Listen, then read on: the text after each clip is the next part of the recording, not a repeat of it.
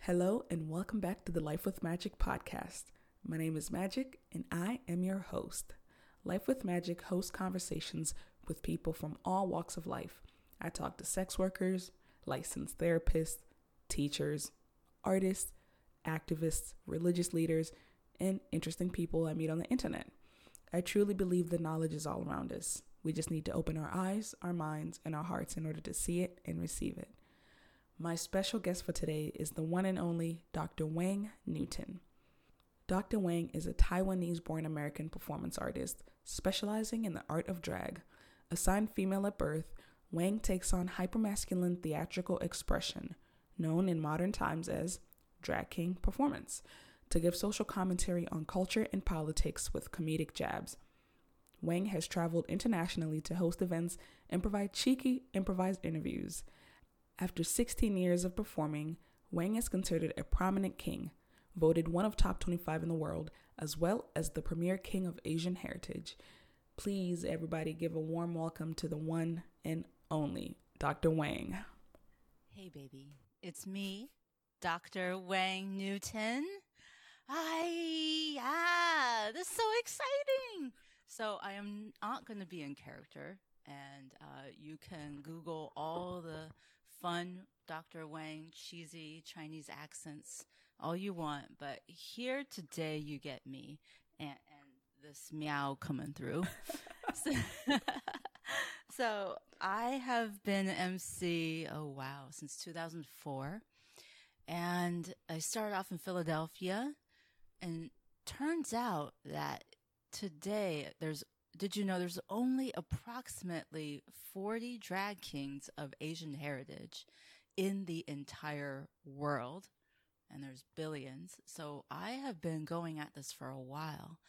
And I have to say that I guess my style is not so much lip syncing, but more about being an MC, uh, comedian, you know, really improv off the cuff, performance art, interacting with people, and then expanding it to, to gender bending, uh, gender fucking, culture fucking, however you like to to mix and match. I bring the intersectionality of being queer, Asian, and um, assigned female at birth. Perfect. Like I think, boom, drops the mic. um, the word that really stuck out to me, and I, I've seen you use this word a lot, is culture fucking. What is culture fucking? Mm. Well, it, it's my kind of joke on let's let's say gender fucking, right? You know, mm-hmm. that's a mix of traits that we deem from the two binaries, male female, and then mixing it up. Well, I like to say the same with culture. It it is um, a play off of Asians and assimilating into America. This is my experience coming to the U.S. from Taiwan at five years of age. Um, and I think I, I've just become more silly with it because, I mean, how, how kooky is it? No one ever hears our narrative anyway up until now, the, the Asian diaspora at large, right? Um, to me, it feels like that in Asia, time and time again, we stand out. We, those that have emigrated. And so it's, it's like we're already Americans or not, you know, non-Asians to them. But in America, we're a monolith and everyone wants to group us with every other Asian immigrant, no matter what country, what culture. So at this point, you know, the, the subversive comedian side of me just is like, whatever. So it's, it's taking the fact that I did grow up, you know, with Amer- in America, small town, big city, traveling the world at this point. It's just, you know, which parts are parts of you that you did pick up, right? Which things mm-hmm. can you, that are a part of you without trying too hard? Uh, you know, which parts of different cultures did I pick up along my travels? And it's also just Wang going into another country and, and when I'm in South America, I speak Spanish. So I'm, I'm messing with the people, being a little bit Senor Wang right? So wherever I am, I'm just like mixing it up, mixing it Right. up. Yeah. So that's culture that. fucking to me. okay, that makes sense. That makes sense. Senor Wang. I want to hear your Spanish. Or little Wang. Uh, it's actually Papi Wang. Papi Wang, know. okay, That's what the okay. like to call me, you know.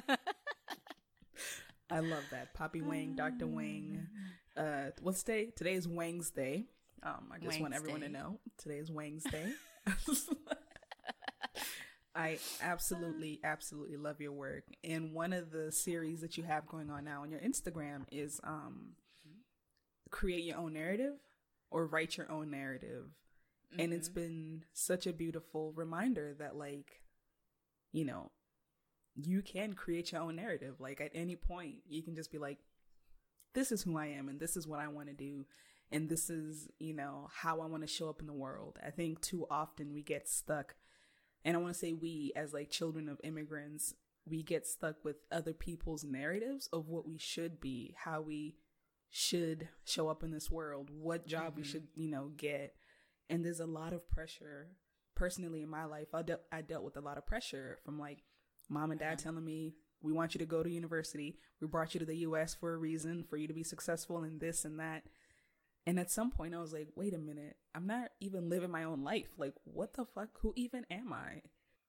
Right? And it's like, That's to me the biggest journey of all that. That is actually having real guts and courage. Mm-hmm. You know, once you discover more of that, or give yourself, I like to say, give yourself the nutrients, Mm. right? As if you're continuously growing. Like, what if discovering yourself is okay, uncovering a bit more, right, of who you are?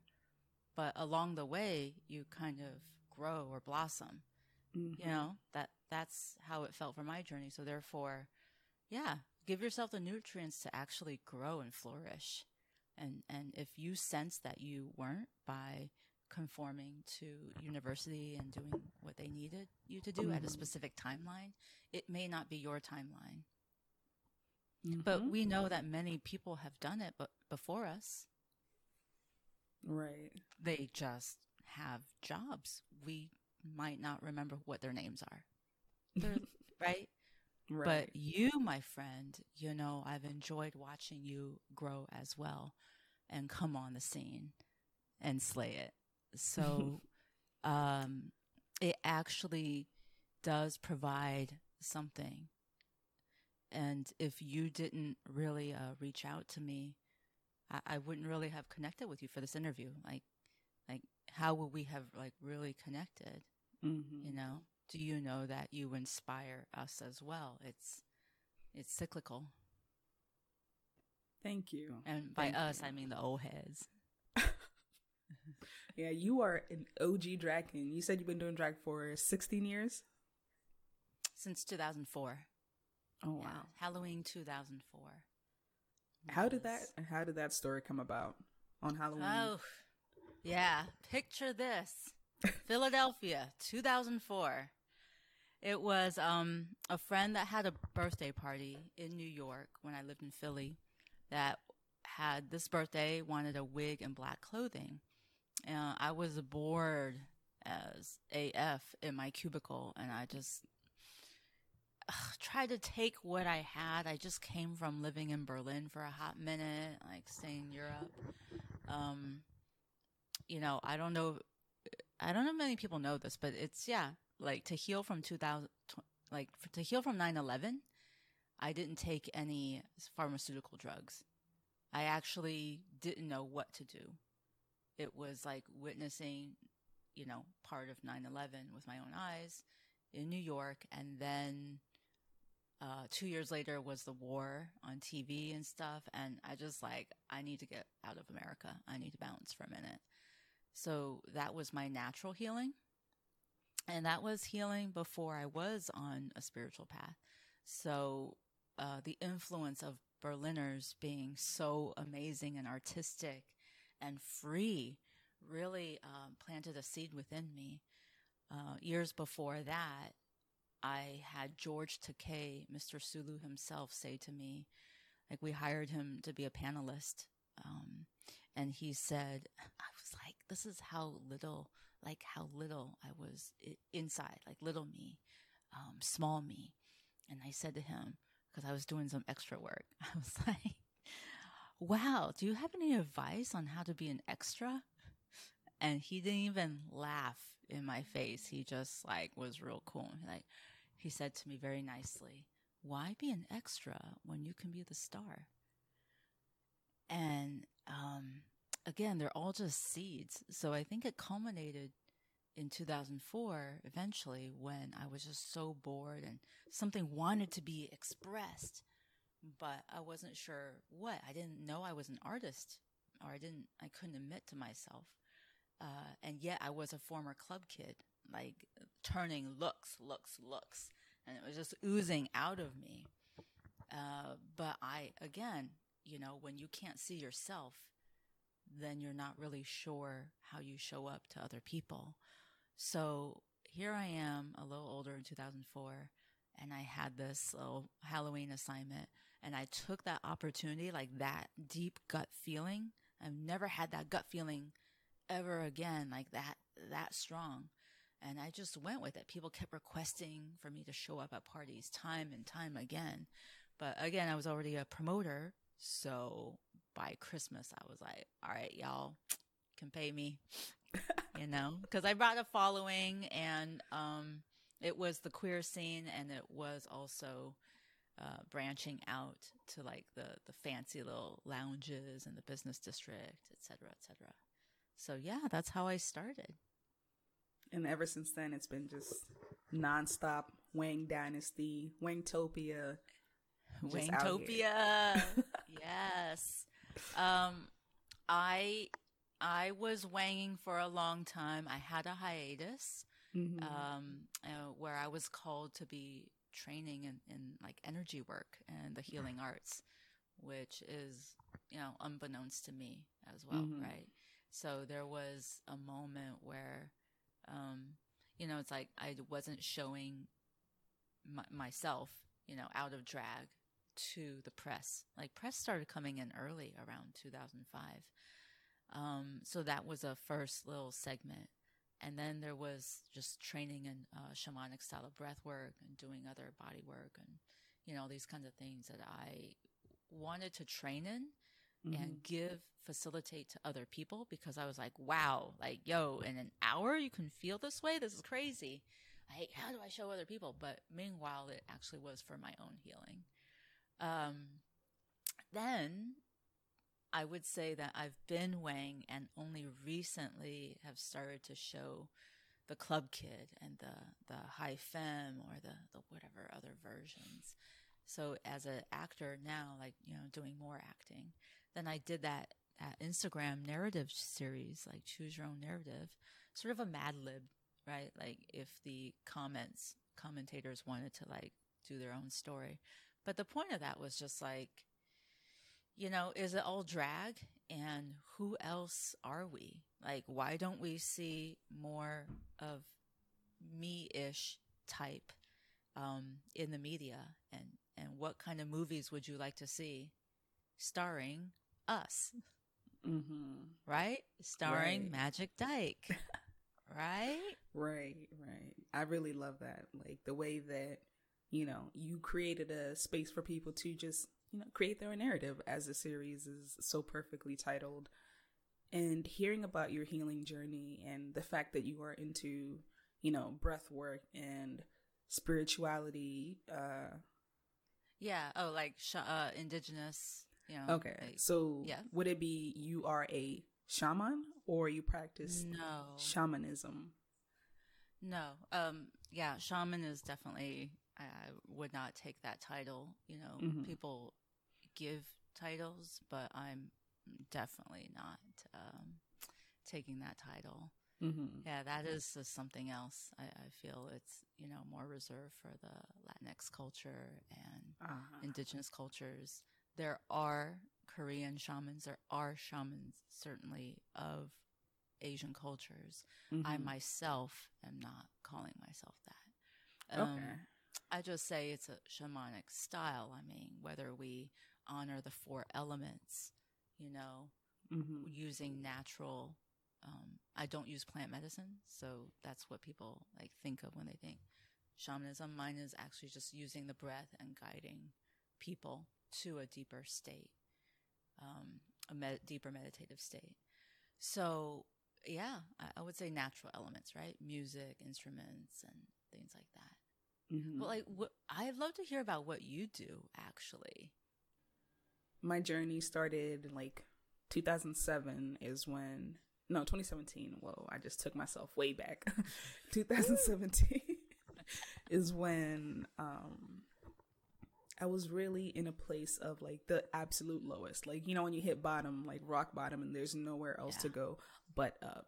And when I was at my rock bottom, it forced me to look at, look within and like really mm-hmm. examine myself. And like, I was sitting there like, you are about to be like 20 something and you don't really experience life. Like I, I'm not someone who used to go out, like had too much anxiety to be in a social setting, especially by myself. So like I was just a very withdrawn kid turning into a withdrawn adult.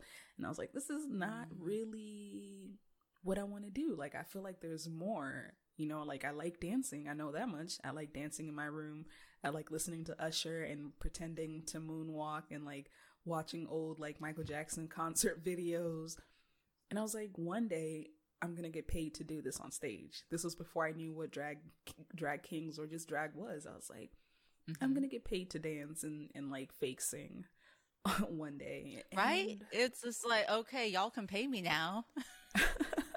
right. And it's after a bit of soul searching, I stumbled upon a drag bar. And then I was like, holy shit, this is what the fuck I was dreaming about when I was like oh, a lonely, you know, teenager just dancing in my room by myself. And uh-huh it took a lot of me saying yes to myself. I had to give myself the permission to step out of my comfort zone. And once I did that, I was like, who who are you? And I was like, Magic. Magic Dyke. I want to be like Magic Mike, but the drag king version. And I was like, okay, Magic Dyke. So what are you gonna do? I was like, I'm gonna get on stage and do the thing, even though I'm so fucking scared, you know? And every step of the way, I was just giving myself the permission to be confident, to be someone that I've never, ever, ever had the chance to be, which is confident, super sexy, smooth, you know, someone who exude, exudes like just joy, you know, unapologetic yeah. queer black joy. And Hello, Asian counterpart. and I think Same. that's why I vibe with your work yeah. so much because I'm like, look at all this joy. Look at this person just like putting big smiles on everyone's faces. Like I've watched your clips. I, I listened to, you know, all the things that you post. Um, your new song. Like it's just joy, unapologetic joy. So that's that's pretty much the seed that was planted in my world was like me being like, hey, like you got to do a little something. You know, you don't want to die just being a mm-hmm. loner, mm-hmm. like which is if that's your path, that's your path. But for me, I was like, there's something but, within but me that wants up, to come out. Right. But let's get real. You know, mm. all the joy typically in artists that we see comes from a deeper well of sorrow. Mm-hmm. Tears Absolutely. of the clown. So I think um, this is the only one of the only spaces where, or interviews in general, like these, that we can acknowledge that, and, and I'm okay you know, saying that. So from, um, I think the audience should know that. So you came to the U.S. at 10 years of age, mm-hmm. and I came yeah. at five. You know, our particular journey um, in our physical bodies out of drag in this world. What is that like on the day to day? And I went from Oklahoma to Minnesota to central Pennsylvania, small town, 5,000 people. You know, so what is that like up until college? Mm-hmm. Right. And I was like, I'm out. I'm going to like either Philly or New York. I'm, and so I went to both. it's like, I'm out. but I don't know what this is, but y'all on some other shit. So Like, yeah, and, and and we can see that it's you know why Trump won. Like I was not in shock. Like that's the vibe. So I knew that, and that's a slice of me. And so back to you, Bob. You came at 10 mm-hmm. and right something had Yeah. you not be extrovert Mm-hmm.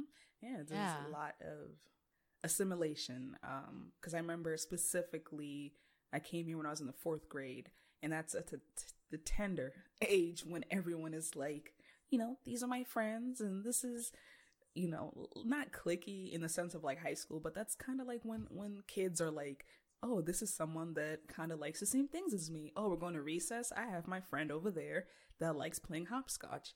And being someone who was in ESOL, which is English for speakers of other languages, um, I was like, fuck, you know, I can't talk to them because they make fun of my accent. Um, I dress differently because my parents take me to the thrift store. We can't afford the latest shoes. And it's like, I'm shy to speak up because, once again, like I have an accent. I read everything phonetically, and the English language is so confusing. Like, and right just going through that is what built this introverted shell, Mm-hmm. you know, that I had to protect myself from being made fun of and just people laughing at me because I would answer the questions and it would be like, I remember there was one time I was talking about basketball and I said Bryant Kobe because in the like ESPN, they write last name first and then they put the first name. Oh, and, right, like, right, this, right. This kid was like, What are you talking about? I was like, Bryant Kobe. I like him. And they were like, It's Kobe Bryant. and I was like, Damn. Like, okay. Like, Yeah. it's the same person. But it's just like little things like that, but kind of like, that kids be doing Mhm. right Right. So that's pretty I'll much match you I i'll s- match you on that one. 5 Mhm. years old kindergarten couldn't speak english. And you know starting to understand a little bit i presume. So these like blonde hair blue eyes curly hair pigtails or some shit. And you know they're in their little clique and asked me to squeal like a mouse to join their club. And so i did. And they giggle and i was like oh did i not do it right? And i was like i squealed again and they laughed. And it's like nope i didn't get in the club. So yeah these are right? With these things that uh, we have to process and we have to realize that oh cool. Well all right the shell kept us safe. So we can like safe whether whether within our own family because i do believe um, we both have strong spirits Mhm. so we are our own individuals and we can acknowledge and um, have gratitude for the energies, the parts that did keep us safe, so that we can rock the goddamn stage right now. Mhm. And we do that Because this, flawlessly. now that we realize that we're safe, then we're Mhm. able to show our true selves more, right? Absolutely. And I think the beautiful thing about creating our own safety, specifically with like you and I, it's like it looks like we have passed that on created a safe space for other people to to, you know, create their own narratives and to show up as their true selves, even if it's just within the online sphere, you know, like especially now that quarantine and shit, we've all been connecting online and we've all been forming these bonds and like like you said, this interview probably wouldn't have happened if we weren't in these circumstances because like everything has that like order, you know, in the universe when Mhm. things happen, they happen. So, Mm-hmm. you know, I want to hear about your healing journey from like that 5-year-old kid that was trying to assimilate to the person that you are today. Like how did that journey look like? Hmm. Thank you. Yeah. Um, I would say that uh, the longer portion of my journey. So I'm, you know, now that New York Times, that article put all us our business all out there. You know, it's it's now fine. I'll say I'm in my 40s. So Yo, what? you didn't read that New York Times article? Yeah, I just it clicked the stated all. It stated all of our ages, so now I'm just like, all right, fine. So here we go. Prejudice. Want to talk about? Like here, here you go. it's really America. You know, my journey is coming to America. Like, you know, and recently I did find out about my my own heritage, right? So real quick on that. Here's here's the background on that. All right. So, Taiwan lost to the Communist Party in the Civil War, Civil War 1949. So that's why China is now communist. Taiwan, the island below China, is not communist. We're nationalist. And it turns out that from my mother's side, um, my grandpa, maternal grandfather, was in the military, and my grandmother came from a well to do family. But in that arranged marriage, and because they lost, so they moved to Taiwan. My father's side came from a long line of farmers, and it's traced back um, in a book and all that for a thousand years that we came from some advisor, some noble dude, you know, to the king, emperor. And so, anyways, now it comes down to my father's family, and that side is Hakka. So, from that region of China, but then they went to Taiwan like 200 something years ago. So the Hakka are a badass, um, have a badass history. But yo, I don't even know my own history up until this point. I don't know China's history because we weren't taught that. So I'll be upfront, like I'm one to call myself out, you know, and it's it's going to be cool to start learning my own history. Uh, and I just um, say that because it's like farmers for like 200 years, you know, and also in, small town in Taiwan. So coming to America is like is about not knowing my own heritage, not knowing much about that, and then coming here at five years old, not knowing English. Um, I still venture to say that Oklahoma, Duluth, and Pennsylvania were like still small towns. There's nothing like the large cities and the outskirts of, you know, America and maybe Chicago, yeah, Austin, you know, like a few in between, right?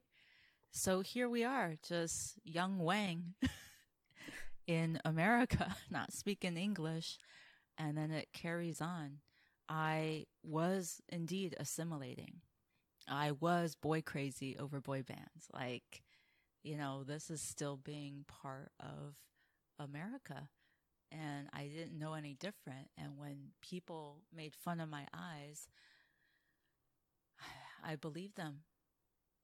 So there was, uh, prior to being queer and even discovering that, was, you know, that I did not think much of myself.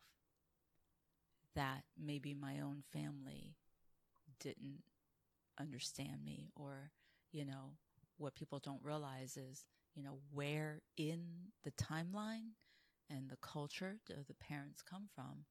And so back in the day, it it's like if my grandparents were in an arranged marriage, that just tells you where we are where we are in the timeline, if that was possible, right? So daughters should not speak back to parents. Children should not speak back to parents. Like probably the that whole seen and not heard kind of thing. And so we're left with maybe not speaking up much or being shut down when I do. Because in my eyes it's like oh no wait that's not the right facts. And like you want to correct them. And and even a factoid like is a fallacy that you can't correct. So okay. Um and that's my experience. Not to say that parents and family didn't love me my right? It's not saying that at all. It's just that um, there's different beliefs right from culturally. But again we are still here in America trying to not be made fun of so much and trying to like just do our own thing and discover life. But I would say that I just knew um, computers were just starting up. Color computers came on the scene, you know, Uh, and what in high school?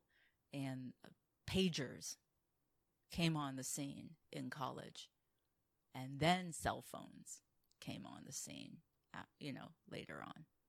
So you're talking about no social media. This is not like time has moved quickly y'all seriously like we don't get a moment to slow down and think what you know how things develop techn- uh, with technology so this is what it was like. Like in my early days, I just w- had the external things from outside of myself to tell me something. And I am way over that now. I'm, I'm definitely done with that. You know, I've done and tried or, or have the value of looking within and attempting to because wow, I spent so long just looking for validation from the outside when I in 2004 there were no other drag kings. If there's no others Asians doing this like, oh, well, you know, there are no other strong women um, and so in my college years then my sexuality started to come out. But it wasn't till I was 30 that my masculine energy started to really emerge more. Right? So this is a whole damn journey here. We we need mm-hmm. to take a moment to slow down and just really get what life is like for individuals and, and time wise. Not everything is like instantaneous and, you know, over these fancy phones that we have now. Yeah, this was just the last 20 years. Right? So mm-hmm. I, I didn't see any other. I asked around for other drag kings. It was like Lucky Seven, something from Philadelphia, and people would start telling me like, "Oh, do you know the other drag kings?" I think Murray Hill's name came up, but not many others. Like this is in Philly, and there were no other kings at the time. So I wasn't trying to be a drag king. I just literally had this persona emerge from trying to use a tuxedo you know, wig and black clothing was a requirement. So the tuxedo, what did I own? I owned a dildo. I didn't want to spend too much money. So it all just like came together. And Wang, uh, the Chinese E version of the Vegas singer was born. You know, uh, aside from that, I was still holding down day jobs. I was still trying to like, I don't know. Right? Still lost. Still in my twenties. Still like hopping around, you know, free spiriting, trying to not be held in the container, the shitty ass container of what we thought we had to like be in, which is small town America or white America, um, predominantly white America, or yeah, just looking around at your family and and at other things and the other people in the media. And we did. I personally you know, didn't get much influence. And it took a while, but I, I felt like I did break through. I feel like I did break through. And it's possible to get to a point where I say this a lot shit is like the opposite of what you think it is. And that was the first epiphany that I had. Like 17 years old and people are making fun of your eyes for years and you have nothing to like smart to like say back to them because no one's got your back. There's no other few other Asians and they're adopted and like this, that, and the other. And so the opposite, the epiphany came when it was just like, oh, wait a second. Like there's 4 billion people with these eyes. Like it's not me, it's you right? When people, mm-hmm. when I was like out of town for this like camp, a, a, black girl started complimenting me and I thought she was joking. I thought she was making fun of me again. And she's just like, what the heck? Like, no, no, sis, like raise your head up. You know, I used to walk down, like looking down and stuff. Right? I didn't even know I did that. Like she reflected that to me. You know, I was just chilling, just trying to like survive, I suppose. And so I had to get the fuck out of there. I just knew to go to college in a big city. And then the Tasmanian devil energy, as I call it, which is just this so much youthful energy and vigor and excitement. I was exploring all over Philly, right? And I got into practically every damn nightclub before I was 21. So I was doing all kinds of things, right? Just trying to um, explore, excited, just out of a small town. And and that's the beginning days, right? Before hopping to New York after that. Right? Where we where I began to like grow. So my spiritual journey didn't really I mean, people call it woke now, but and like what was it like when you weren't? Do you remember that? Right? It it was Right. rough. It's a rough line of demarcation in in 06 for me. You know, 04 was when Wang started, but 06 was kung fu, breath work, and education, actual classes. So that's why, you know, that's the beginning, I would say. 06 to 08 is really like my ass in the hot seat. Just like, I don't know what this is. I don't know what this, why I think so little of myself or this sorrow or what, I don't know what this is, but like, let's start looking at this because this is something else. I don't know what, the, what this shit is, but it's not for me. Like, because that inner Wang, as I call it, it's not even just Wang. It's like that inner part of you that has to mm-hmm. be like, no, but I am. Like, there is something more to this. That I, I feel it. I think there is. I think there is.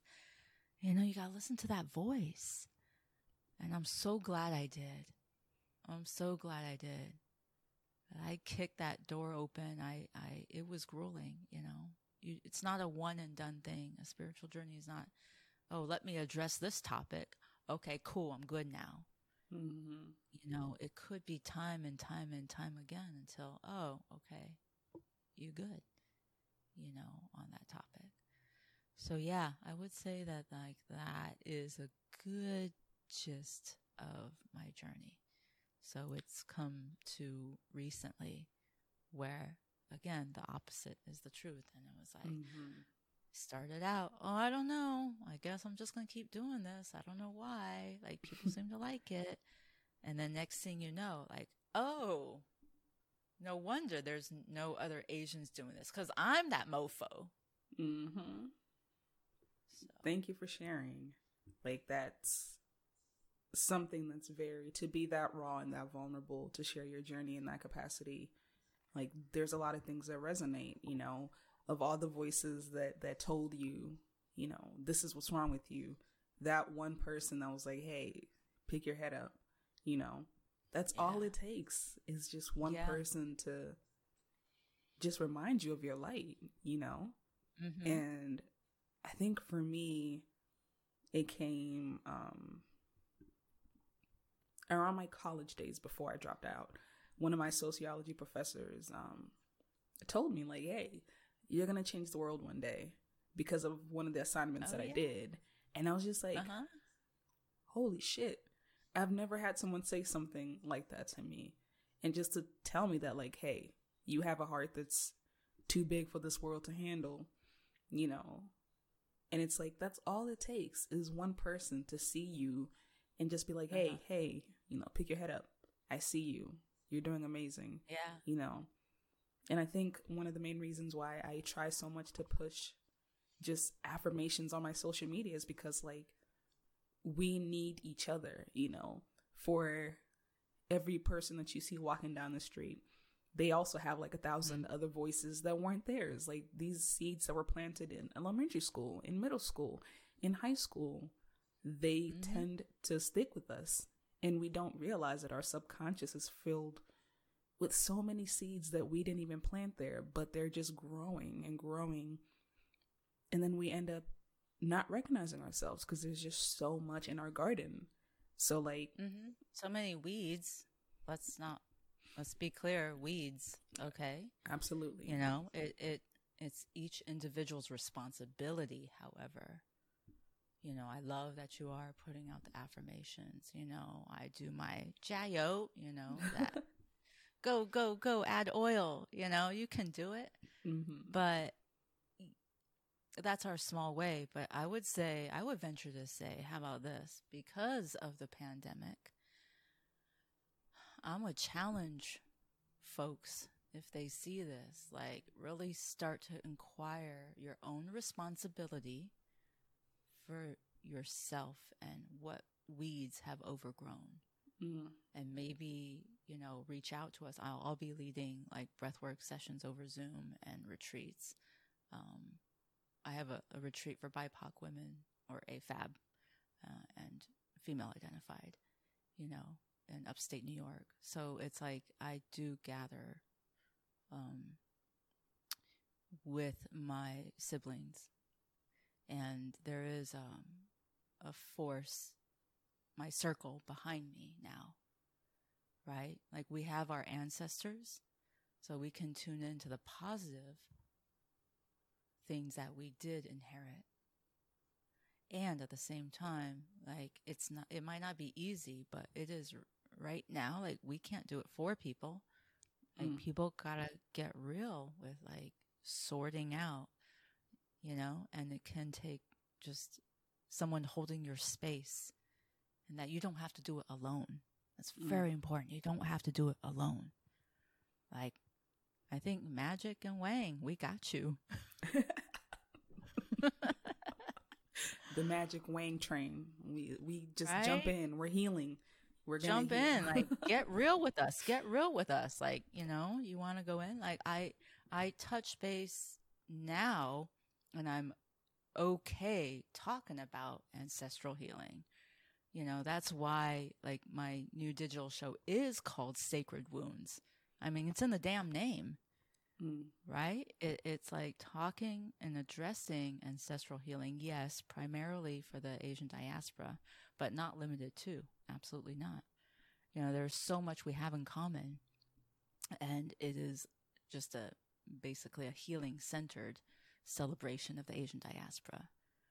It's, it's having an erotic ritual, but letting me be Wang. So you're going to laugh. You're going to cry. You know, we're, we're talking, we're putting it out there. We're no longer hiding it under the rugs like our culture tends to be. So what is the fusion of us in the diaspora? Like, you know, we are different by virtue of being in a different environment. And so, so thus you are as well. What can you bring back to Kenya? Mm. Right? You step in there as Magic Dyke. You're not showing up as that, you know, when you're, when you fly back and you land on the ground, you're not going to be put, having a fake beard and, and showing your titties. Absolutely. Wow. but wow, you are Magic Dyke. Like that embodiment and the things that you've seen through the eyes, right? Of magic and, and as you will continue to throughout as you grow. Like that's hot. Like you're going to experience the world through the experience of Magic Dyke and and bring that, you know, back home. And that's that's one of the things that took 14 years for me. I didn't realize I was all chill, like, all right, Taiwan's conservative. Mm. And one year I just went back and something clicked. And Les's magazine, like, much respect, like the major uh, lesbian or, you know, women for women magazine in all of Asia did a six page feature on me and like interviewed me and like they were excited. You know, there's other drag kings, but not many Asians in, in Taiwan. And then they just realized that I was the OG. So like it, it was cool, but the, the kings in Taiwan are dope. Like they're teaching makeup. They're, they gather with each other you know, with non-Asians and Asians. And it's just, everyone is just like in it for drag. It's a cute, it's a cute thing. Now they've grown, right? So mm-hmm. I didn't realize what, um, me doing Wang for so many years was going to do. But yeah, you never know. So I think you definitely will provide the same, and I can't wait for it. I can't wait for that. Like, thank you for those affirmations. Thank you for, you know, planting those seeds the same way that you planted the seeds of like mm-hmm. exploration within the, you know, the kings in Taiwan. And it's, it's, you know, it all circles back to our healing is, is something that is our own responsibility. You know, I think something that you said was that like, it's, it's up to us to go inside and cut the weeds out and, you know, water the things that we want to grow and nourish and the nutrients, you know.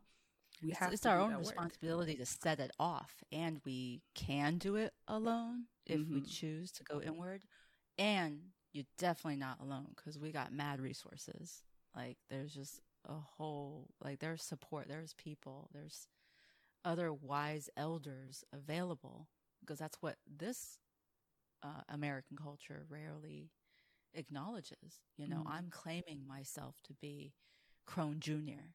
You know, I got this, right?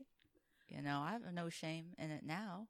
You know, no Botox, nothing, right? So all natural. Um, and, and there's others, right? Like, you know, even in in Sacred Wounds, we have uh, and they're not afraid of their age either. So Midori, who is, who brought shibari, like Japanese rope bondage, like made it popular, established this, the queer kink scene in San Francisco in the 90s, like OG 55, Damien Dragon, adult um, film, gay adult film actor, is 51. Like he's got all these tattoos and just like is very mm-hmm. confident in himself. Like we're not playing anymore. Like we out, we don't have time to waste either. So they're, you know, they all know things, but in the healing realm, yes, there's plenty available. But in learning anything that we want, whether it's fetish or, you know, anything that empowers, it's all available. That's right. Like it's available. So then I guess I get to say to you, you know, magic, lift your titties up. I see you.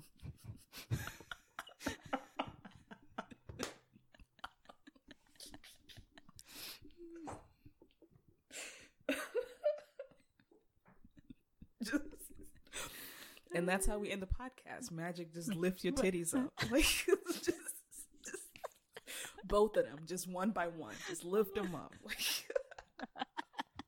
okay, Wang said, um, so I guess I have to listen, this is, it's not for me. It's just I've been. It's one of the elders told me to lift my titties up. You know, it's the the ancestors want this.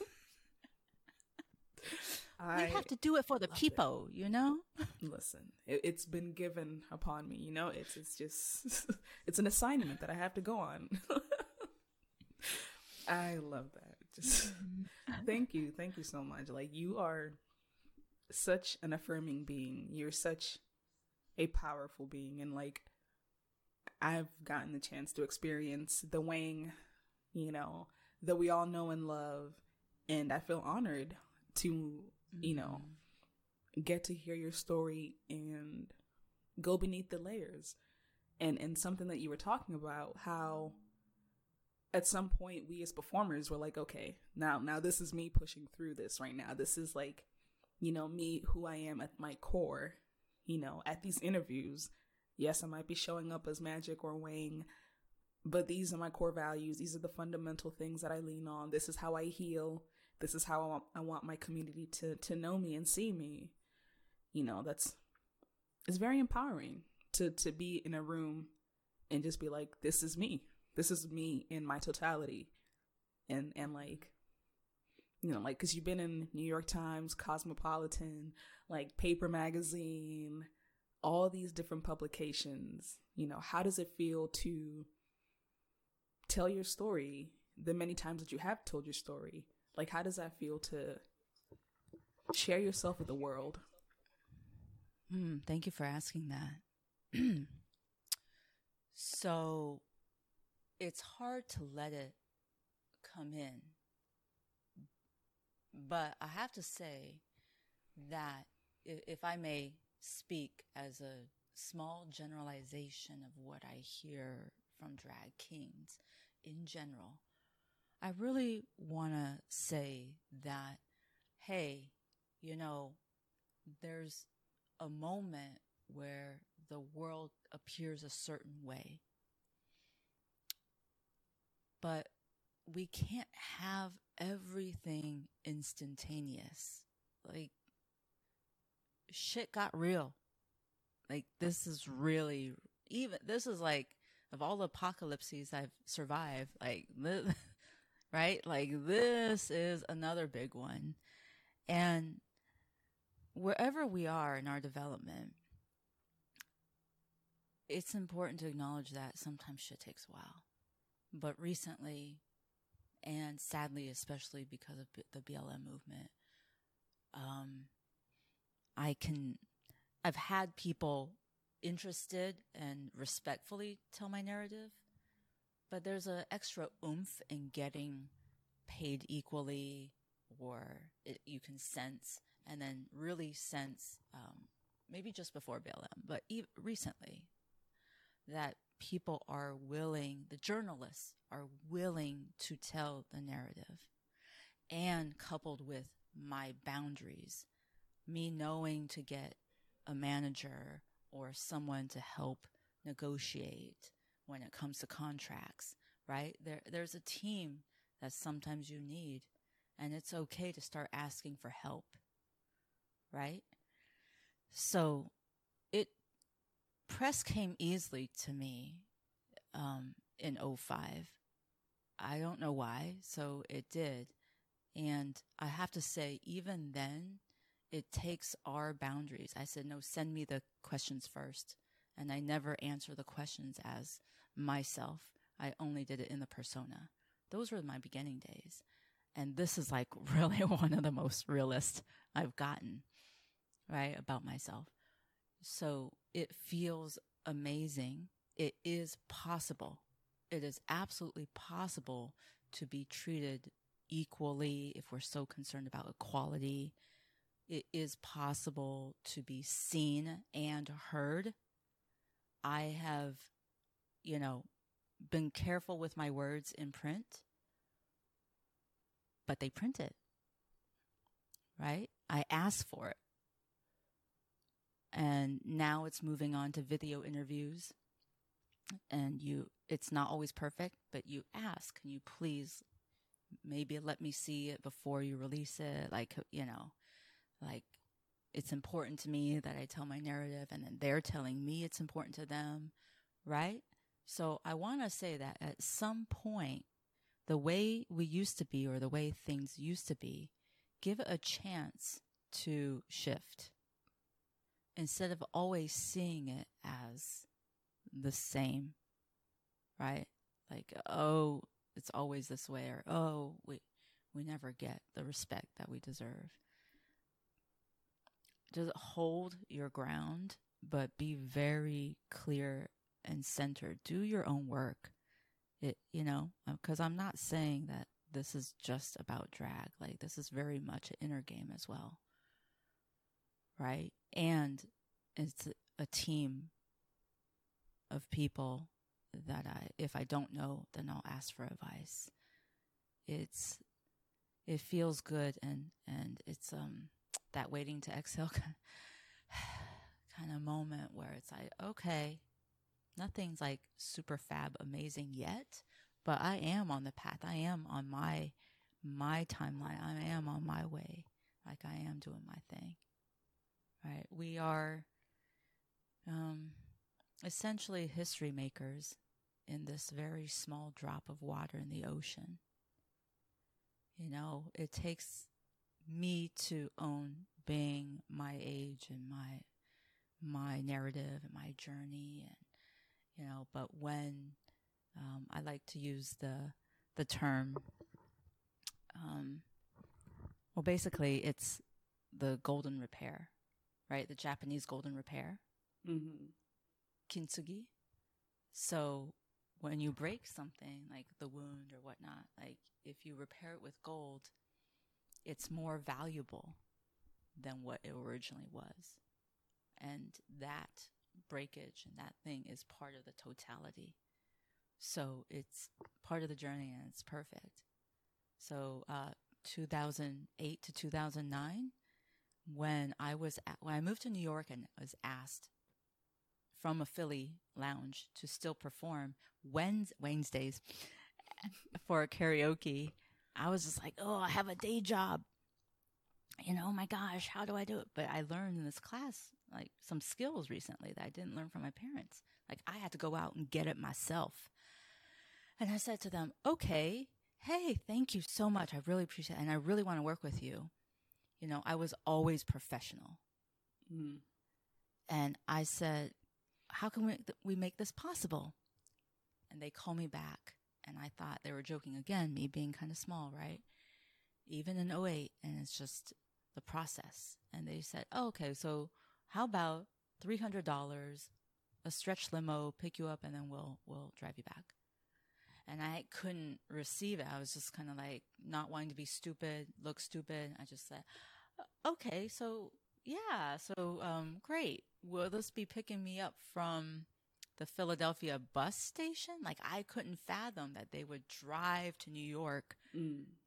drive to Philly, drive back to New York, drive back to Philly in a stretch limo.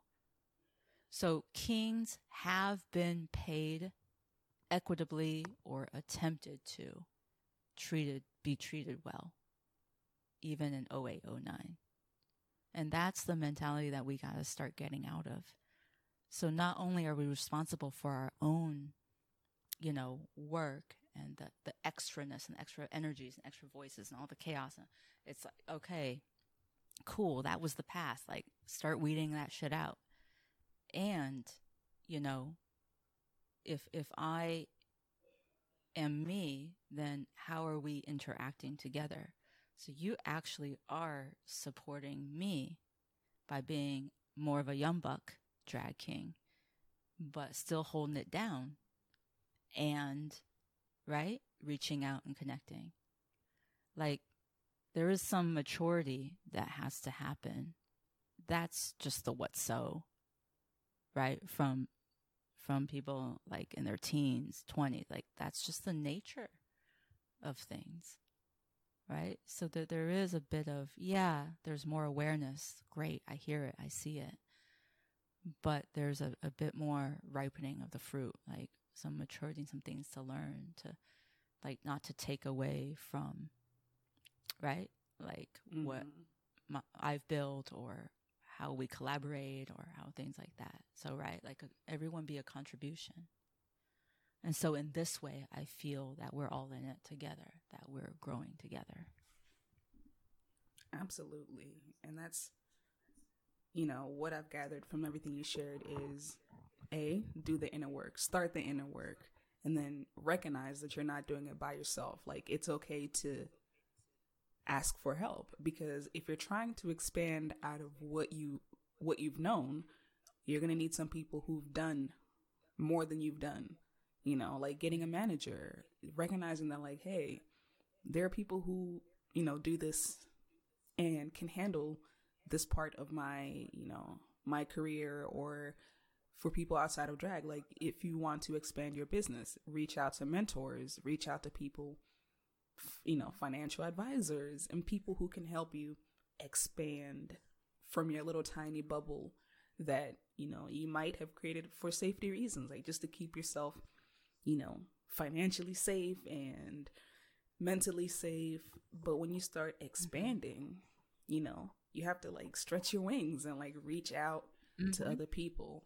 But it all starts with you. Like that inner expansion is what allows you to recognize your worth and you know know that like the limo can come and get you from New York to Philly back to you know like you're worthy of luxury you know like mm-hmm. knowing that you're worthy of this investment and then find people who are also going to help you invest in yourself and invest in other parts of you that might have been like your blind spots you know like if contracts and mm-hmm. other things that come with your job aren't like your strong suit, there's someone out there who knows how to do that.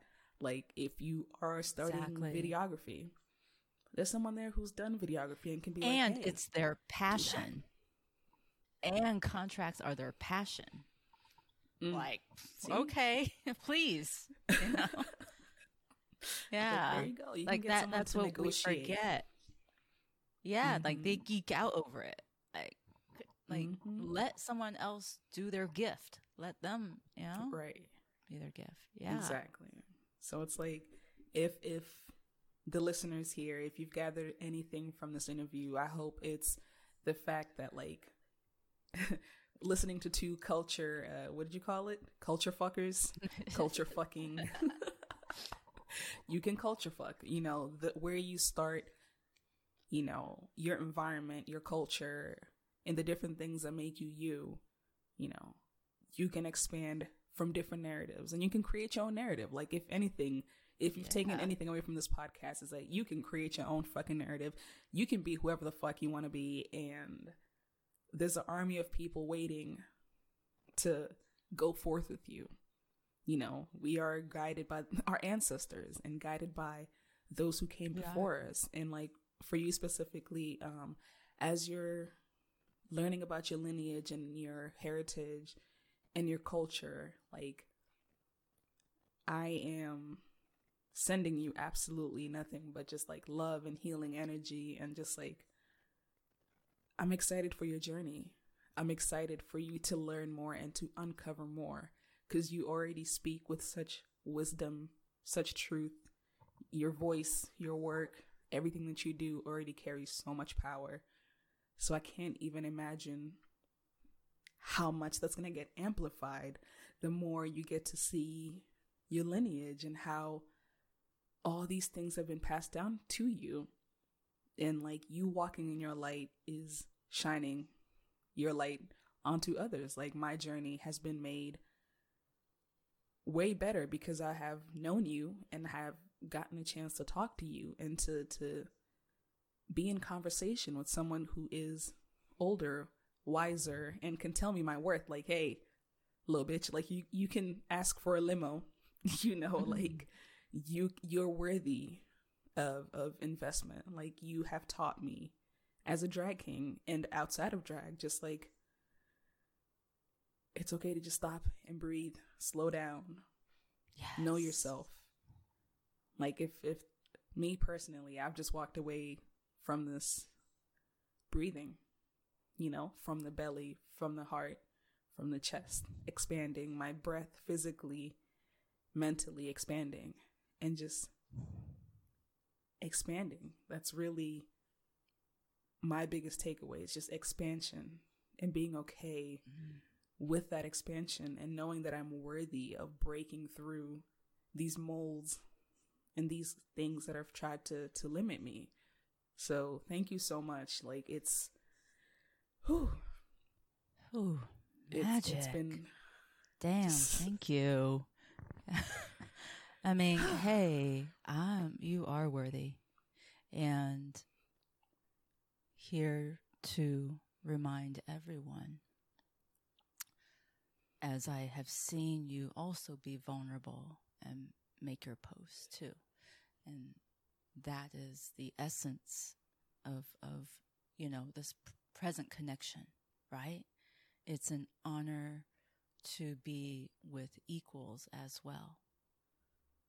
So that we as essentially two spirit, like it's not our skin color. The this meetup is not about just two different cultures and forever it shall stay.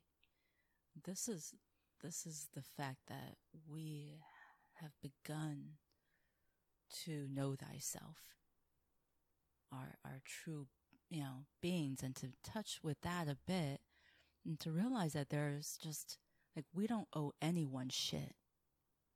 They don't owe us anything. You know there's no expectations. It just robs us robs us of joy. It's like we are here in this commun you know community in this right moment communion and just saying hey isn't it nice to be amongst like other healers and multidimensional beings that rock it on stage, but also have different looks when we take off the makeup, can can speak a sentence, right? Got something to share, got something to say on the MIC, right? So we were once revered. And I don't forget that. And I'm grateful for the ancestors and those other old elder kings that have brought us to this point. Yeah, we're here. Life with magic. Life with magic. Thank you for listening to the Life with Magic podcast. If you'd like to help support the podcast, please share it with others, post about it on social media, or leave a rating and review. Thank you again, and I'll see you next time. Peace.